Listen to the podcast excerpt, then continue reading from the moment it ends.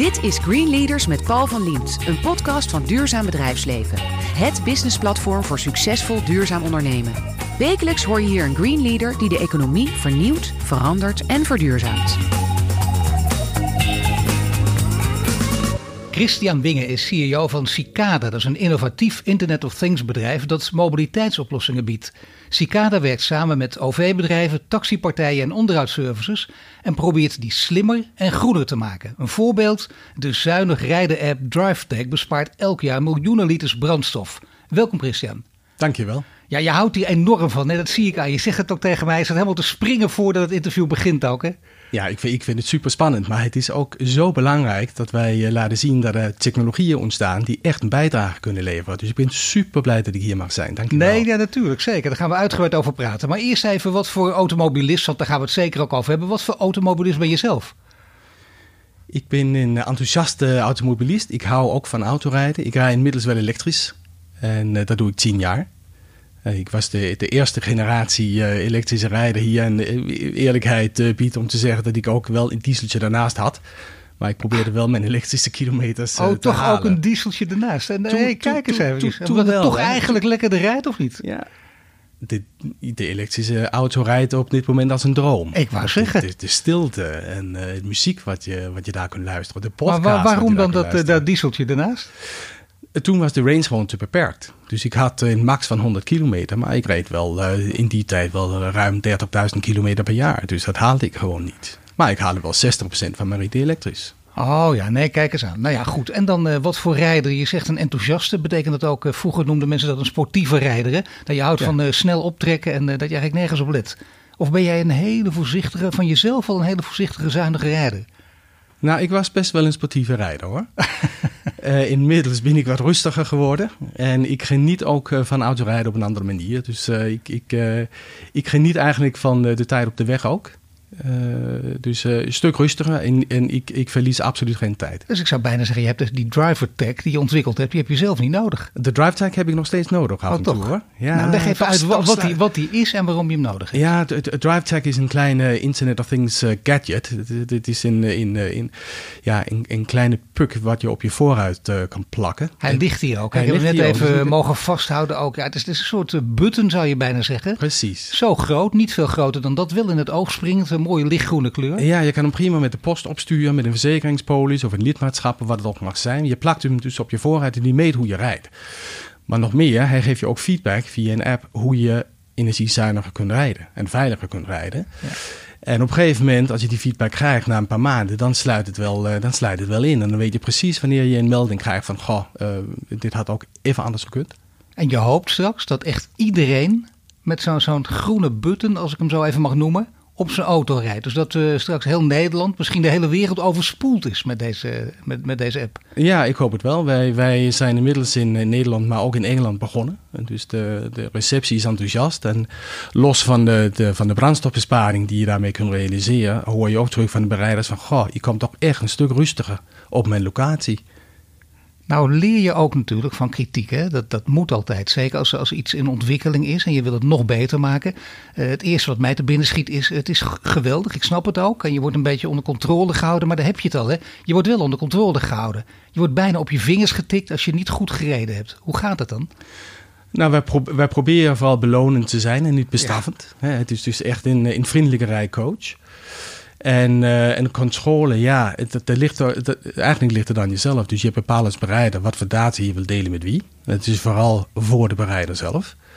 Ehm, eh, en, en we proberen een tool te leveren waar je een eigen bijdrage kunt leveren naar een betere klimaat. Ja, nee, dat snap ik ook. Maar het is, eh, je wil belonen, dat is heel goed. Dat klinkt ook veel beter dan dat je iemand gaat bestraffen. Dus het is niet zo dat ik bijvoorbeeld naar een rit, want jij zegt ja, je komt veel rustiger aan. Dat begrijp ik ook wel. Maar toch, misschien heb je in je brein nog zitten, ik had iets harder moeten doorrijden, want het scheelt me toch een paar minuten.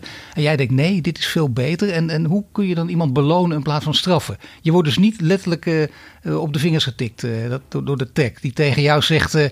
Eh, nou, eh, Paul, volgende keer iets, eh, iets rustiger rijden. Was veel te wild deze keer. Ja, ja, ja. Nou, het hele concept van wat wij mindful driving noemen, hebben we eigenlijk in openbaar vervoer geïntroduceerd en in transport. En we hebben daar jarenlang met die oplossing gedraaid. En we zien dat de gemiddelde snelheid eigenlijk omhoog is gegaan. En dat komt puur door naar voren kijken, vooruit kijken, anticiperen in het verkeer. Maar je komt niet later op van A naar B, onder, onder geen enkele voorwaarde. Maar wat krijg je te horen als je, als je bijvoorbeeld net te veel energie hebt gebruikt, of als je het net iets beter kan doen? dan, dan krijg je dat ook te horen. Maar als je het goed doet, krijg je dat natuurlijk ook te horen. Dus een soort digitale applaus. maar, maar, maar, maar dat je ook in veel gevallen in beloningsstructuur hierachter. Ja, dus de meeste mensen willen wel een prikkel. Sommige mensen zijn intrinsiek gemotiveerd. Andere mensen die hebben een prikkel nodig. Dus bijvoorbeeld bij, bij Connection Openbaar Vervoer, toen wij hiermee begonnen in 2013. Ja, toen hadden wij een, in, in, een beloningsprogramma met het management uh, ontwikkeld. En ik vind dat een hele, een hele bold beslissing van het, van het bestuur toen. Ze hebben gezegd 25% van de besparing vloeit terug naar de chauffeurs. Dus we hebben jaren gehad waar wij letterlijk 1 miljoen in klimaatbonus hebben uitbetaald. Ja. En dan begint dit soort dingen te leven. En dan krijgt het een momentum. Dan zie je dat uh, alle schouders onder hetzelfde doel uh, uh, komen. Ja, en dan creëer je een clubgevoel waar je met z'n allen kan zeggen: ja, we gaan hier voor dit doel. Nee, dat snap ik. Dat is een hele belangrijke. En ook een lekker woord erbij trouwens: hè. klimaatbonus. Dat, dat, dat, tikt ook goed aan natuurlijk. En dat, is, dat kan ook naar, met, met veel grotere getallen oplopen als je het goed doet. Ja, dat kan zeker. Wij hebben aangetoond dat bedrijf zegt dat je tot 20% kan besparing op je, op, je, op, je, op je benzineverbruik of je dieselverbruik. Dus dat is, dat is nogal wat. Zeker als je veel kilometers uh, uh, uh, doet per jaar. Maar ook je kans op, op, op schade, schaderijden, ongelukken daalt met meer dan 50%. En dat, nou, zijn, dat, ja, dat, zijn, dat zijn cijfers die uit de verzekeringswereld inmiddels bekend zijn winstgevendheid en duurzaamheid. Daar gaat het bijna altijd om in deze wereld. Ook in de gesprekken die wij nu voeren. En de meeste mensen zeggen dat het samen gaat. Sommigen aarzelen daar nog in. Voor jou is het volmondig duidelijk. Hè? Dat, dat lees ik ook in andere interviews met je. Winstgevendheid en duurzaamheid gaan samen. Maar uh, geef daar eens een, goede, uh, een goed idee van. Want anders blijft het bij een loze term. Ja, als je kijkt naar, de, naar bewust rijden, ja, laat maar twee voorbeelden geven. Bewust rijgedrag, eh, laat maar weer het Connection eh, voorbeeld uh, benoemen. Uh, met professionele bereiders hebben we toch uh, laten zien dat we 10% brandstof kunnen besparen. Dat is per jaar 5 miljoen liter diesel. Dat is behoorlijk. Dat is even. En, en, en, en, daarnaast heb je natuurlijk CO2 en stikstofoxide en ja, andere emissies die, die je daar ook mee. Um, en, en, en, en dat levert in, uh, ja, de, de, de, de return on investment is dus in maanden en niet in jaren. Dus het levert gewoon meteen geld op. Ja, dat is wel belangrijk. Hè? Ons brein is natuurlijk ingesteld op de lange termijn, dat weten we allemaal. Hè? Uh, mensen die, die in loondienst zijn, die krijgen de pensioen nog niet in één keer uitbetaald, want dat kunnen ze niet aan, dan zouden ze het maar opmaken. We worden toch een beetje als kinderen behandeld om onszelf te helpen.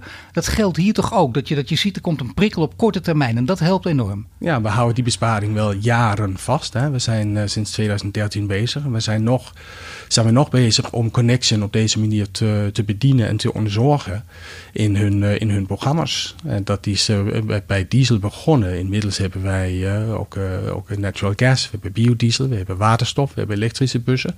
Dus we maken ook die reis mee. En de tweede case is eigenlijk de, de, de, de, de transitie van, van fossiel naar CO-emissie wat afgelopen jaar een enorme versnelling uh, heeft gekend. Maar ook daar zie je dat er, in, dat er groot geld is uh, te besparen met, uh, met innovatieve technologie. Kijk, en daar heb je misschien wel nieuws te melden. Want er is wat aan Ik, de hand, hè?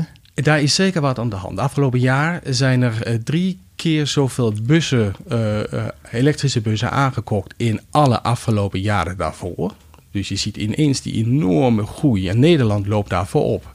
Dus bijna de helft van alle elektrische bussen in Europa rijdt rijden op de Nederlandse wegen. En, um, uh, en we, zijn, we zijn eigenlijk al in 2016 begonnen. Uh, de, eerste, de eerste 100% elektrische concessie uh, in Eindhoven met Hermes. We hadden daar 34 dieselbussen, die reden 34 buslijnen. Um, we zijn toen overgeschakeld op 43 elektrische bussen. Simpelweg omdat die elektrische bussen wat uh, een kortere afstand kunnen afleggen. Dus je moet opportunity chargen gedurende de dag. Je hebt meer volatiliteit ook in je bedrijfsvoering. Dus ook daar heb je uh, um, inzicht en tools nodig die je kunnen helpen om die investeringen te, te, te, doen verlagen. Dus we zitten ineens in een hele discussie over dynamisch plannen van bussen, van laadmomenten. Uh, en we proberen daar ook op de investeringskant, dus met name CapEx om die te reduceren. Zodat ja, en in deze tijd, hè, dat is misschien zelfs, eh, hoe, hoe erg het ook is, maar deze tijd in je voordeel geweest. Dat je, dat je ideeën en, en versnellingen sneller kunt doorvoeren. En, en dit verhaal, de- dit, dit nieuws wat je nu ook hier nu op tafel legt, eh, hoe zou je dat zelf in twee zinnen samenvatten?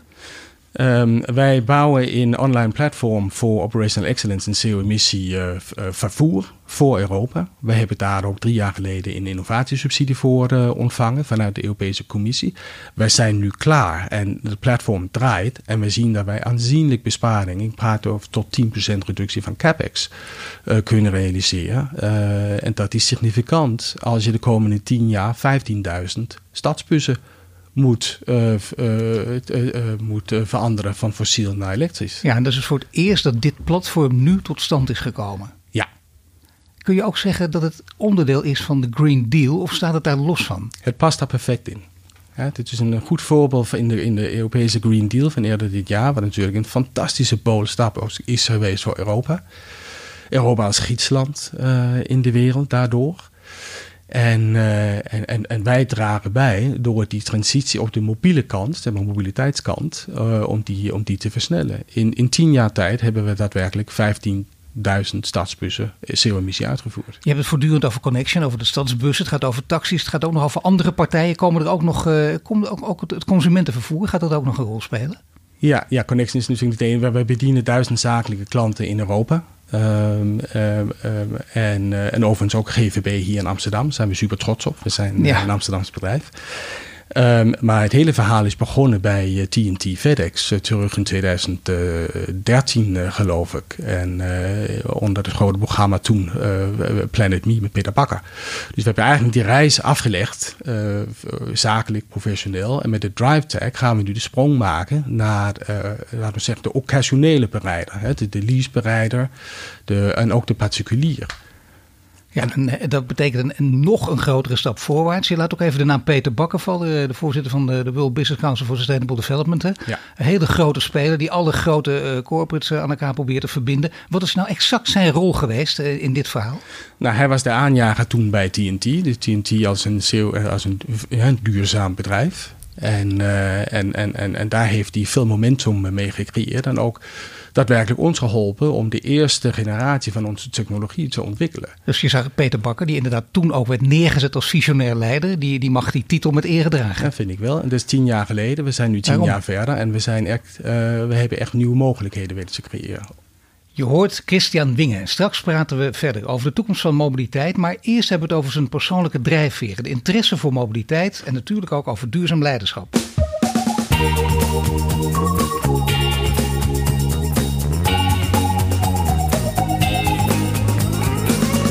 Bij mij in de studio staat Christian Wingen. Net spraken we over zijn interesse in de mobiliteitssector en de samensmelting van duurzaamheid en winstgevendheid. En nu praten we verder over het belang van leiderschap en de persoonlijke drijfveren van Christian Wingen. Want op een gegeven moment, ook Christian Wingen is, is ooit jong geweest. Hoe oud ben je nu? Ik ben nu 53. Ja, 53 en ziet er nog steeds jong uit, maar je Ja, bent, eh, ja, dat heel belangrijk. En eh, klinkt ook nog jong en zo, dat kan niet anders bij dit soort werk. Maar je bent ooit eh, ja, scholier geweest, die, die, die ook onwetend was van de toekomst, zoekend en denkt, wat wil ik gaan worden? Was je op je vijftiende al, al, al met duurzaamheid en dat soort zaken bezig, of had je hele andere toekomstperspectieven? Nou, 15 jaar, dat is wel erg lang geleden. Maar antwoord is, Ja, is, is, is daar nee. Maar ik was net terug uit uit Groenland. En, eh, en, en eh, je hoort misschien aan mijn accent dat ik niet autochtoon Nederlander ben. Totaal ik- niet. Nee, je bent, nee. In Groenland, je bent in Groenland geboren. Nee, ik ben in Denemarken geboren, maar in mijn kinderjaar heb ik doorgebracht op Groenland. En daar is ook de kiem gelegd voor wat ik nu doe in mijn professionele leven. Dus de, de, de verbondenheid en de liefde voor, eh, voor deze planeet, voor, de, voor moeder aarde, is daar absoluut, heb ik daar Maar meegekregen. hoe is dat? Want eh, ik ken eh, eerlijk gezegd weinig mensen die, eh, die in Groenland eh, geleefd hebben in, in hun kinderjaren. Wat, wat voor jeugd is dat dan? Ehm, dat is wel een aparte jeugd. Het is een hele kleine gemeenschap. En je komt terecht in een, in een vangercultuur, als het ware. Dus de, de, de verbinding eh, tussen mens en dier en met de aarde is, eh, is iets wat, ja, waar wij ons bijna niet kunnen voorstellen hier. En die, eh, ja, dat zit, dat zit diep in mijn botten. Hè? De, de, de, de, verstilling, de verwondering, de verbinding met de aarde, is, ja, dat- die draag ik bij me. ja. het, is moeilijk om dat in woorden te vatten. En als ik over de schoonheid van Groenland praat, dan word ik bijna emotioneel. Ja, nee, ik merk het. Ja. Type, ja. ja, nee, nou, je, krijgt, je krijgt serieus een beetje tranen nu. Dat is echt, eh, dat is, uh, verlang je echt ook nog naar, naar een leven terug daar in Groenland? Naar alles wat je hebt meegemaakt? Nee, ik verlang niet naar een leven in Groenland. Ik, ik, ik, ik, ik hou van Groenland. Ik hou van het ijs daar. Het is zo indrukwekkend. Dat, dat, ziet ook, als ik, uh, als ik kijk wat daar gebeurt, daar zit natuurlijk ook een stuk pijn en frustratie over hoe wij collectief met, met de planeet omgaan. Ja. dus, en dat is mijn drijfsfeer. Niet, niet, niet de angst voor in de klimaatdisaster, maar meer de liefde voor de aarde. Weet je? En, en, dat wij toch iets met technologie, want technologie is enorm machtig, uh, iets kunnen bijdragen collectief aan, uh, aan een duurzamere wereld die jeugd daar, die, die, die jou tot tranen beroerde als je erover praat. Dat is mooi om te zien. Maar uh, ja, het kan ook een, een eenzame jeugd zijn. Hè? Te midden van de natuur met weinig mensen. Hoe, hoe, was dat? Uh, ja, ook soms uh, ruig. Dus dat, dat ziet, de, de, de, naast de, de verwondering ziet ook pijn van die tijd. Kinderpijn, dat, weet je, dat is, dat is een persoonlijke deel van het, van het geheel. Maar, en wij hebben ja, dit, dit, is een groot hoofdstuk, uh, Paul. En, en, maar um, ja, wij, wij, wonen in een gemeenschap van 5000 mensen. En er wonen 15.000 mensen op Groenland. Hè, dus bijna net zo groot als, als Noord-Amerika. Ja. Dus het is een gigantisch uitgestrekt ja. land. En de saamhorigheid en de afhankelijkheid die je, die je hebt met elkaar, uh, dat, dat, dat verbroedert. Uh, en tegelijkertijd ook de, de complexiteit van Indeen in Groenland tussen de Inuit. En, en ja. Uh, ja. ook dat is een thema. Ja, wat we ook heel lelijk de Eskimo noemen, maar dat is het eigenlijk natuurlijk. Hoe, hoe, ging dat? Werd je ook een beetje gediscrimineerd in die tijd, of niet? Nou, je moet wel voor je positie vechten, om het zo te zeggen. Ja, dus, kun, kun, je een voorbeeldje geven? Um, ja, als jongen word je, word je uitgedaagd. En, uh, en je moet wel stevig in je schoenen uh, kunnen staan en durven staan. En anders word je gepoeldoost. Maar hoe ging dat? Je werd met pijlen beschoten en je Nou, dat je... ging soms... Uh, soms ging je toch even op de vuist om te laten zien wie nou hier echt de sterkste was. Nee, toch? Ja, dat, en dat Maar jij maakt zo'n hele zachte, aardige indruk en zo. Maar je kunt ook, als het moet, ben je een straatvechter. Nou, ja, ik kan wel stevig in mijn schoenen staan, ja. En, die, en ik laat me ook niet poeldozen, nee. Nee, kijk, nee, dat wil ik zeggen. Dat heeft dus ook inderdaad geholpen. Buiten, buiten de, de lijntjeskleuren lijkt me lastig ook. Zo'n kleine gemeenschap waar iedereen op je let. Ik zie de voordelen, maar dat zie ik ook meteen als een groot nadeel. Heb, je, heb je ook uh, je, je heel erg kunnen aanpassen of heb je toch ook je eigen gang daar kunnen gaan? Ik heb daar ongelooflijk mijn eigen gang kunnen gaan. Ik heb een enorme zelfstandigheid daar geleerd. Uh, enorme wilskracht en tegelijkertijd ook uh, een enorm respect. Ook, ook voor de Inuit. Ik, ik, na de eerste jaren daar heb ik uh, diepe vriendschappen ook kunnen maken. En heb leren ervaren hoe de Inuit-cultuur in elkaar zit. En, en, en wat daar leeft en wat dat speelt. En Kunnen we dat, heel lang over praten, maar kun je er iets van zeggen? Iets wat je, wat je echt hebt opgepikt en waar je nog steeds wat aan hebt? Ik denk uh, in uh, respect voor, uh, voor, voor de dieren. Als een Inuit gaat jagen, voordat hij iets neerschiet, vraagt hij eerst toestemming van het dier of hij de, de. Ja, je denkt echt even na. Je vraagt toestemming aan het dier, want ik kan me dat bijna niet voorstellen. Dat, ja, dat je, dat je de, de, het leven van het dier mag, mag nemen. en dat is een heel andere mindset. Ja. Ja, ik, ik, ik vind het geweldig. Het is echt een, een, een, belangrijk ontroerend gesprek voor jou. En nu komt de ontroering weer terug. Hè? je kunt er hele flauwe grap over maken. Maar dit is dus, je, je merkt dat het dier zegt niks terug. Maar het, is, het, het gevoel spreekt daar uh, parten. het is niet zomaar afslachten. Dit is niet zomaar afslachten. Het heeft wel een bepaald doel. En natuurlijk, dit is nodig. En het is de circle of life. En dat is daar heel nadrukkelijk aanwezig. En toch is er een respect. En, en, en uh, in, alles van een dier wordt ook gebruikt. Uh, dus niet alleen voor eten, maar ook voor kleren, voor lampen, voor olie, ja. noem maar op. Ja, het is zo verweven in elkaar. Nou, het, past, het past ook heel erg, denk ik, in de, de richting eh, die jij later bent ingeslagen. Wat, wat, wat, doen je ouders? Of deden je ouders? Ja, mijn moeder was toen uh, leraar op de basisschool. Dus ik had ook mijn moeder als, uh, als lerares. Dat was een nog grotere uitdaging dan die uh, mijn vader kwam uit het zakenleven. Ja. Ehm, en ehm, ja, ik heb, ze zijn heel vroeg uh, gaan scheiden. En uh, ik ben, ik ben in principe met mijn moeder ben ik mee verhuisd. En eigenlijk heb ik nergens langer dan twee jaar, nou, naar Groenland twee jaar gewoond. Totdat ik naar Nederland kwam. En uh, toen heb ik me hier gevestigd. Zo, dat is toch een ontworteld uh, leven, zeker zin. Want je moet dan steeds weer vriendschappen ja. opbouwen en, en die ook weer afbreken, weer opnieuw je gaan aanpassen. Ja, dat klopt. En dat is, uh, dat is uh, je creëert een flexibiliteit. En, uh, maar tegelijkertijd, als je stevig in je schoenen leert te staan en, en dat je opkomt van wat je bent en wie je bent, dan, dan lukt dat wel. En ik ben, moet zeggen, ik ben in Nederland onwijs goed ontvangen 25 jaar geleden. Ja. Ik, uh, ik heb alle kansen hier, uh, hier gehad. Ik hou, ik hou zo ongelooflijk van Amsterdam. Dat is mijn stad ja. geworden. Heel dus, veel Denen trouwens. En, en ze vinden de taal ook natuurlijk heel makkelijk. Wij omgekeerd toch ook relatief makkelijk. Hè? Voor een Deen, ik zeg het echt met alle respect ook, maar om het te leren. Ja, dat is redelijk vlot uh, gegaan inderdaad. Het heeft me een paar jaar gekost. En uh, de eerste periode vroeg ik iedereen mij, kom je uit Duitsland? Ja, nou nee, ja, ik snap het dat je dat vraagt, maar het is toch ergens anders. Ja, iets noordelijker. Wanneer, wanneer eh, kwam voor jou het lonkende perspectief van een, van een duidelijk beroep? Want dat vinden mensen natuurlijk ja. het mooiste dat er is. Of, of een studiekeuze, dat je weet, dit wil ik met mijn leven gaan doen. He, want hoe leuker je dat vindt, hoe meer ja. aandacht en tijd je erin wil stoppen. Ja, ja nou, ik, ik, ik ben opgeleid als econoom in Kopenhagen en later in Brussel. In Brussel. Uh, en ik heb, ik heb een beetje de klassieke, toen in die tijd, we gaan weer over jaren, jaren uh, 90 zeg maar, ik ben management consulting ingegaan. Ik heb denk ik alle grote Nederlandse bedrijven van binnen gezien. Uh, de Philips, de Axel Nobels en KLM's van deze wereld. En wat was je conclusie? Um, fantastische leerschool. Ik heb onwijs veel gezien. Ik heb zoveel dingen mogen leren en, en gedaan. Maar corporate was toch minder interessant voor mij dan, dan ondernemerschap. Maar waarom? Dus, um, ik denk uiteindelijk de politics, de, de traagheid soms van beslissingen. Um, uh, ik heb veel plannen gemaakt die uh, alleen deels werden uitgevoerd. Ik dacht, ja. uh, ik, ik, ik kan groter impact hebben. En ik, ik werd toen, ik raakte toen in aanraking met de technologie. Dat was toen het begin van internet. Ik, ik zag de de, de potentie van nieuwe technologie en, en, en internet. Ik dacht, hier moet ik iets mee. Ja. En zo ben ik dus Cicada begonnen. Ja, dat is toch interessant. Hè? Dat je denkt met een klein bedrijf, want het is nu een bedrijf um, waar 25 mensen werken, waar jij de CEO van bent, maar dat je met een relatief klein bedrijf zoveel meer impact kunt hebben dan ja. werkzaam binnen een corporate. Ja, ja, ja. ja, ik zal een leuk verhaal vertellen. In 2000, het, het uh, Olympische Spelen 2012 in Londen ja. uh, hebben wij een groot uh, project gewonnen. En we waren toen een team van 15 man. En er werd gezocht naar een in, in, in oplossing die alle bussen in uh, Londen in die uh, periode ja. kon, kon volgen in een soort war room tijdens de Olympische Spelen. En wij, dat was een, in, in aanbesteding vanuit Engeland. We dachten, we trekken de grote broek aan en we doen gewoon mee.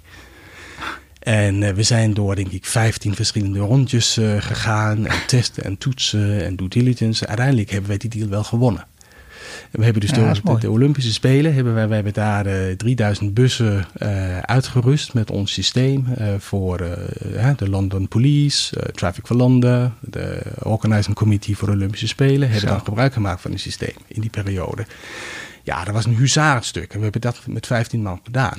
ook voor onszelf om te laten zien van ja jongens, we zijn een klein team, maar wauw wij kunnen een enorme impact hebben. Fantastisch. Over impact gesproken. Geweldig verhaal. En de dingen die je nooit vergeet ook. En die, die inderdaad, daar, daar word je ook groter mee. Letterlijk ook uitbreiding van je team.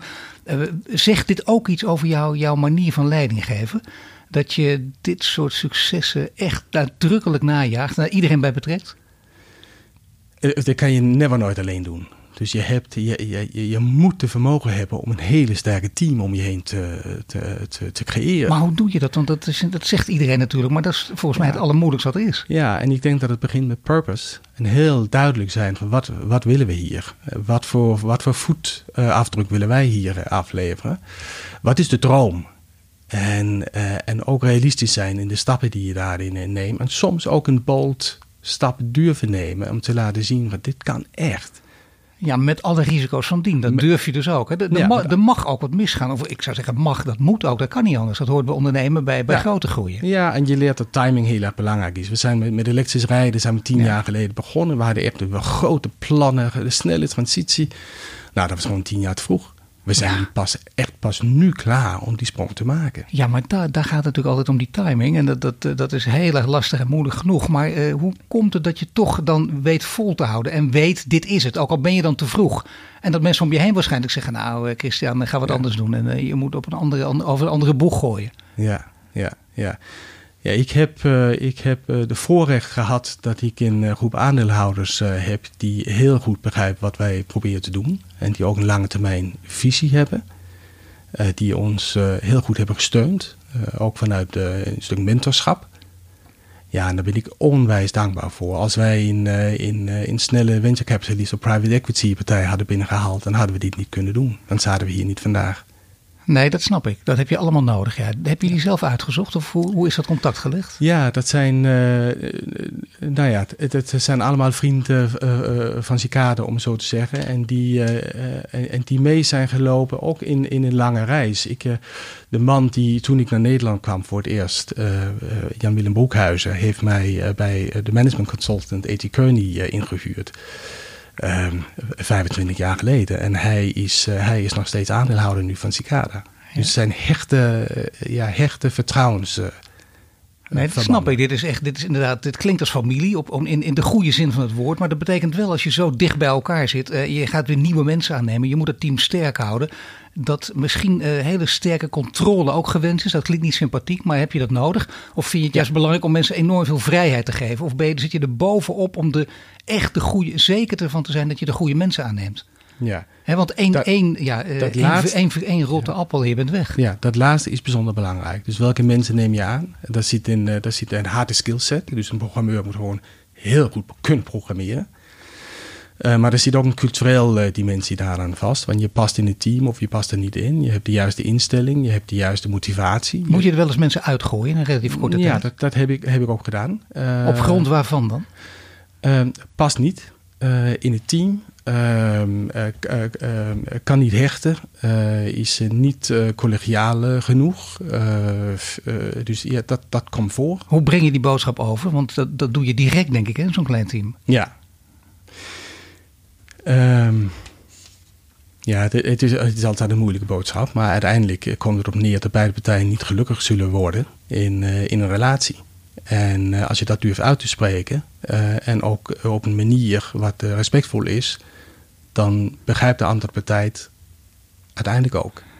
De mensen die nu bij elkaar zijn, jouw team, een, een overzichtelijk team. Je kent elkaar ook allemaal natuurlijk. eh, de- sterke banden met elkaar. eh, eenzelfde cultuur. eh, betekent toch dat er, en dat bedoel ik in zo breed mogelijke zin, dat er heel veel diversiteit is. Dat er toch veel verschillende mensen rond moeten lopen. Ook mensen die je wel eens op verkeerde been kunnen zetten. Die jou bijvoorbeeld keiharde kritiek kunnen geven. Ja, en ik vraag ook um, uh, om uh, opbouwende kritiek. Um, en, en, soms heb ik uh, wilde plannen. En dan staat er een CTO op die zegt: uh, Nou, dat kan, maar waarschijnlijk pas over vijf jaar. of we moeten dit en dit doen. En we hebben zes maanden om te realiseren. En dan zit er een team naar me te kijken met open mond. En zeggen: Nou, Christian, dat, is, dat, dat, dat kan gewoon niet. Ja. en dan moet je ook pas op de plaats maken. Ja, maar die, ik heb die, het is net tango dansen. Je hebt die feedback nodig. Oh, dan, ja, je bent meteen ook, je, je maakt meteen de beweging ook. Ben je een goede tango danser? Of, nee. nee, dat kan ik zeggen. Nee. Nee. nee, ik ben geen goede tango danser. Ik vind het wel intrigerend. Het is wel belangrijk, hè? kritiek dus kunnen krijgen. Opbouwende kritiek, uiteraard. Uh, af, afgeremd kunnen worden. Als je te enthousiast uh, ga, gaat worden. Dat zie je vaak bij CEO's inderdaad. Die, die met hun eigen enthousiasme aan, aan de haal gaan. Dat is ook een hele heel sterke, belangrijke les denk ik ook. Maar je leeft ook in coronatijden. Ook notabene gericht op de mobiliteitssector. Waar alles aan het veranderen is. Ja. Mensen die veel minder in de trein stappen. Die opeens wel weer auto's gaan gebruiken. Deelauto's, deelscooters. Uh, hoe zijn jullie omgegaan? Of hoe gaan jullie om met deze lastige periode? Ja, het is voor iedereen lastig. Dat geldt ook voor ons. Uh, wij hebben gelukkig een hele grote install base. Dat betekent, hè, wij leveren software as a service. En dat betekent dat wij veel partijen hebben, een breed fundament, die uh, maandelijks licenties aan ons uh, betalen. En, en daar, daar, daar, kunnen wij, daar kunnen wij overleven. Daar kunnen wij onze organisatie op tunen. Wat je wel ziet is een enorme vertraging van zaken. Dus projecten worden even on hold gezet. En, ik denk vertraging van 9, 12 maanden in ieder geval voordat het uh, weer aantrekt. Ja, dan zeggen veel mensen erbij altijd, het is begrijpelijk. Maar ik denk dan ook vaak, is het niet onvoorstelbaar? Want dat is ook weer, juist lange termijn is geboden in deze tijd. Ja. Met, met, vroeger was visie een verkeerd woord, een lelijk woord. En nu wordt het steeds vaker gebruikt. Dus waarom, uh, waarom zet iedereen dat nu on hold? Waarom is de angst zo groot? Ja. Um, het is overleving voor, uh, voor veel bedrijven. En uh, daar ga je aan de prioriteiten stellen. Maar voor jullie proberen jullie wel de stap vooruit te zetten? Wij, wij blijven, ja, wij proberen wel. Ja, ik heb gelukkig geen mensen moeten ontslaan. Ja. Sterker nog, ik heb in deze coronatijd ook uh, uh, twee nieuwe mensen aangenomen. Ja, bijzonder. Um, dus wij, wij, wij, blijven investeren en wij blijven, we blijven focus houden op onze purpose en de groei wat erin zit. Wat je wel ziet gebeuren is dat veel groene projecten wel doorgang krijgen. Ja. Dus met name aan de CO-emissiekant zie je dat er wel bewegingen zijn. Gelukkig. Ja, die agenda is gezet natuurlijk. Dat kun je niet. Daar is no way back. Die agenda is gezet. De commitments uh, zijn gemaakt. Uh, daar wordt gelukkig uh, overheidssteun ook gegeven. Ehm, de Green Deal is ook in, in baken. dus wij hebben een weg ingezet die, die we gaan voltooien. Aan het woord is Christian Wingen. Net spraken we over zijn drijfveer en over leiderschap natuurlijk. En straks praten we verder over de toekomst en de rol van mobiliteit daarin.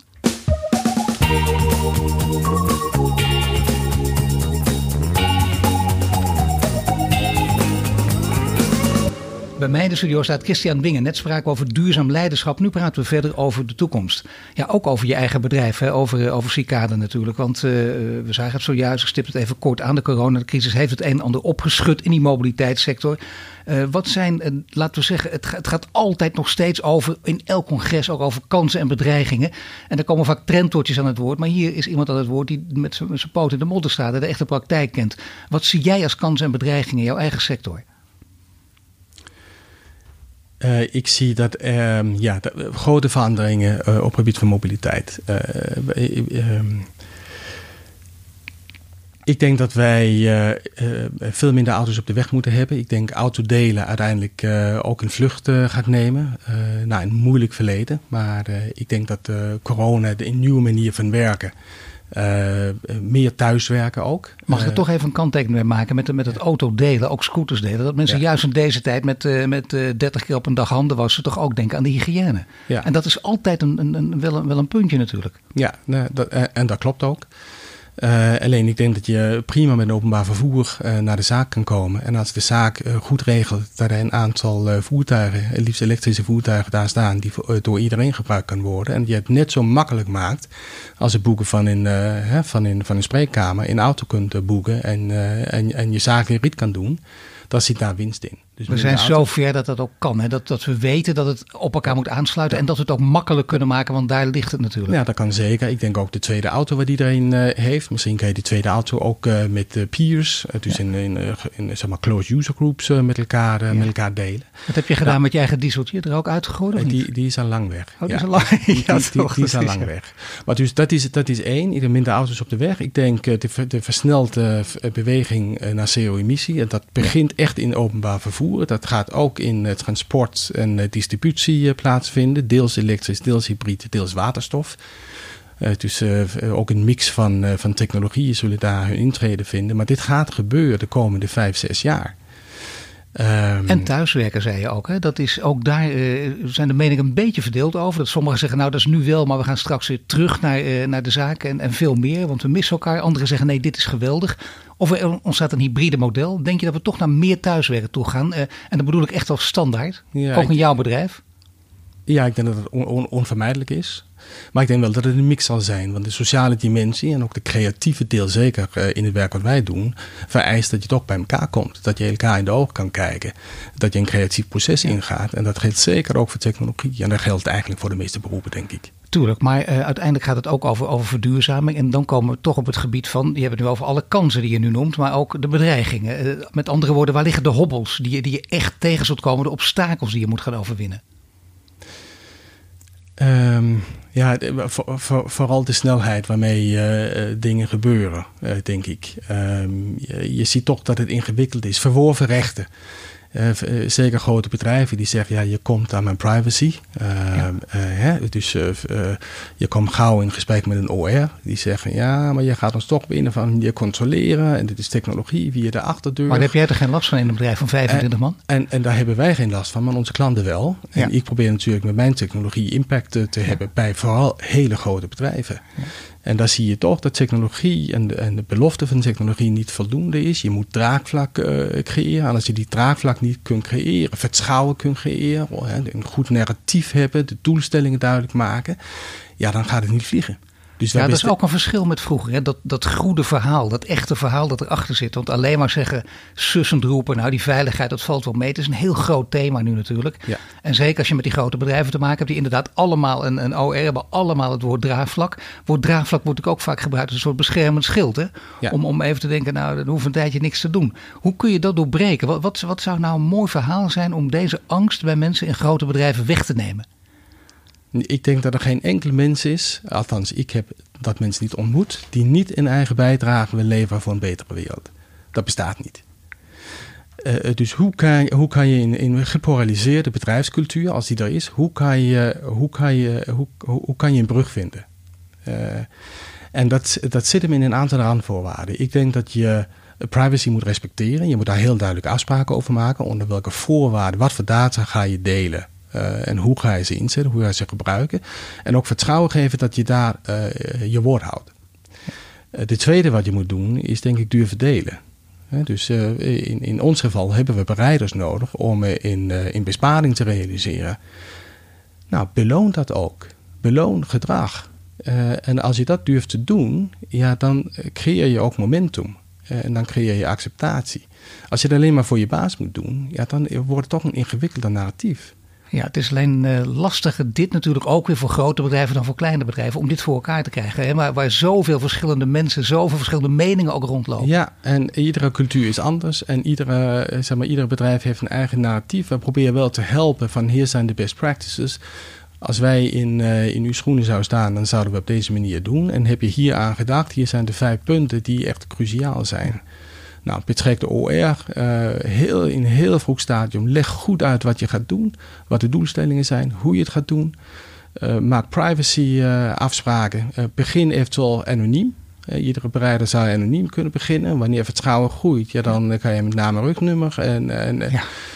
Um, vier de beste chauffeur van de maand, ik zeg maar wat. We hebben toen, uh, ja. we, we, hebben uh, iedere chauffeur van de maand hebben we gevierd, zeker bij Connectie, met het planten van uh, 500 bomen certificaten bereiden uitgedeeld op de muur. Uh, en, uh, en, en dan zie je dat het licht aangaat. Van ja, verrek, ik doe het aan voor de financiële prikkel. Maar daar is een groot verhaal. En we dragen ja. daarin allemaal een verantwoordelijkheid. Nou, dat verhaal moet je kunnen vertellen.